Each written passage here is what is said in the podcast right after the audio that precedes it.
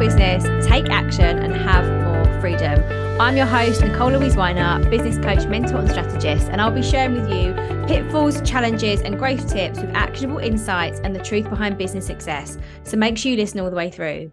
Before we get started, I want to ask a favor. If you've been listening to the podcast for a while, or if you're new here, I would love if you love this content to give me a review wherever you listen to your podcasts. This helps to make sure the podcast gets out to more people. And one of my aims of starting this podcast was to make sure that I could help as many people as possible with the content that I create. Equally, I would be really grateful if you could share this on your socials or with any business friends that you know this would support too. So let's dive straight in into today's episode episode, we are talking all about how to price your services. One of the things that people come to me with a lot of the time is they're like, How do I know the price is right? How do I know what this should look like. How do I know what to charge people? Now, this is obviously complex, right? This isn't as straightforward as, as just like three or five tips that are going to support you with this. And it's also something that will continue to evolve with you as your business grows. Now, to share with you, I started my first mastermind by total fluke in 2020. I realized that I was taking people through an accountability program where I was basically doing that for free. And I offered people the opportunity to stay on and get my support with strategic business growth and mentorship and coaching in in a, a, more of a retained package. So for six months, I offered a, offered a mastermind, which was under hundred pounds a month for six months. Now my masterminds are five hundred pounds a month. So there's a massive growth in what that looks like as you also become more confident in selling your skills. And to remember also that when you do price, it's always a test. So we're testing what works for you. We're testing what works for the market. Now, if you are watching this anywhere on video, I'm going to give you an example about why this is really important to know that it grows with you. Because the most important thing when somebody gets on onto a call with you or sends you a message is to be able to be really confident yourself in what that delivers. Now, to be able to do that, the price being right, you need to be able to look somebody directly in the eye and say, This is the investment without feeling sick, without feeling scared, without sweaty palms, to just be like, This is how much it is. And to stand really strong in your power and your truth and your worth to be like, This is what this is what it costs. Now, to start to break this down for you into how you can try to work this out, one of the key things to focus on is not necessarily just just on the price itself. So we're not just looking at how much this time this is going to take you per hour or how much time this is going to cost you, right? Although this is one of the one of the things that we're going to work out today too. But what's really really important is to focus on what people gain, what people gain from working with you. So for me, for example, people make more sales, people have more freedom, they're happier, they have more balance, they're more streamlined, they feel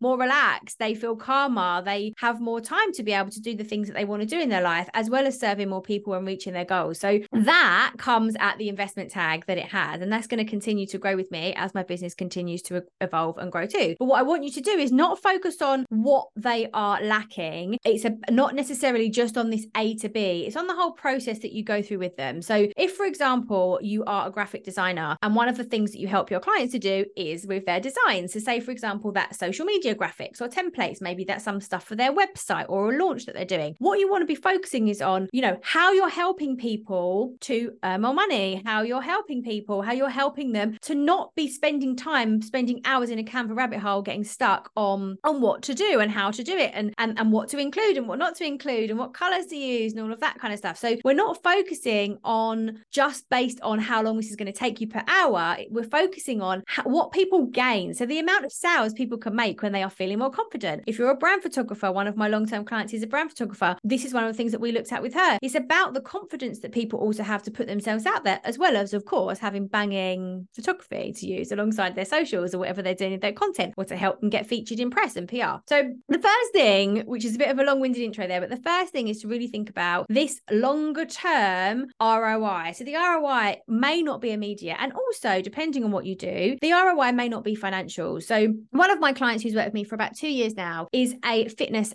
and health coach. And one of the things that she obviously helps her clients to do is to become fitter and feel healthier. Now, this isn't like, you know, when we go to a gym, we're not expecting to get a financial ROI. So it's also about thinking outside the box a little bit in terms of what the ROI looks like time, energy, m- more time to be, you know, present in your relationships, happier, healthier, fitter, have more energy to sleep better, to feel more calm and relaxed. Like there's a there's more to it. So I want you to think a little bit deeper into just when people are going to get their money back with you, which I know can be tricky when you especially when you're selling B2B. The second thing to focus on is your hourly rate. So even though I said at the beginning not to focus on this, we do need to be aware of it because actually you need to know how many hours you want to be working and what you need to earn. So really start again at the end of this, like I spoke about in the last episode. Think about how many hours you want to be working each week and how many of those weeks you want to be working per year. So making sure you're giving yourself time off, which is also really important. And then what you need to earn in the last episode we were talking about as well, in terms of what that looks like in terms of your top line revenue and also in terms of your profit. And then thinking about how many hours that means that you're going to be spending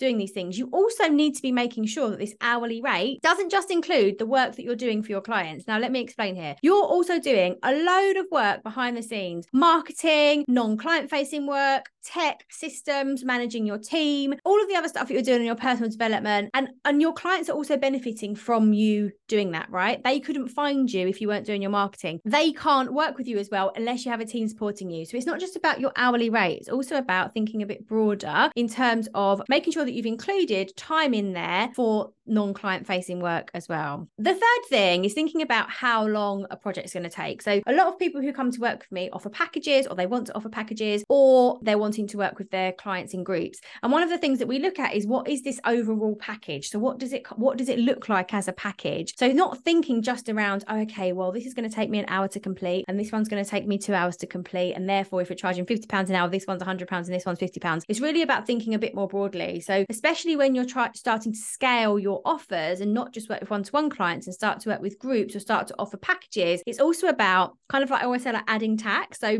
thinking what would the hourly rate be and how many hours would this take? So say let's go back to the example for designers. If you're a graphic designer and you know it's going to take you about two hours to create that kind of design for a client and you normally charge about 50 pounds an hour, I would be charging about 150 to 200 pounds for that project because you're allowing room for a bit of scope creep, which is what we were talking about in episode 31, which I'll leave a link to in the show notes for you as well. So, really, really thinking about okay, what is the destination? What's the overall ROI that people are getting from this? Secondly, your hourly rate and what that looks like for you. And thirdly, you know, making re- really clear in your packages that it's not actually just about this hourly rate either, which isn't something that you have to communicate outwardly, by the way. A lot of people say, yes, but how can I explain to clients that this is what I'm charging? You don't need to. The thing that you need to do is be really, really clear in the offer. You need to be clear in the proposition. You need to be clear in what the, the service is going to bring people, what it's going to help them to change, gain, have, and be different. And then think about what that price looks like there. So don't worry as well if you don't feel like you've got this right. This is something that I support you with inside my masterminds and inside my membership and in one to ones as well. So all of my clients benefit from having my eyes on their business from a strategic perspective. So if there's something you'd like support with, I'm going to leave a link to the show in the show notes to book a call with me and chat. My next mastermind starts in September and we have a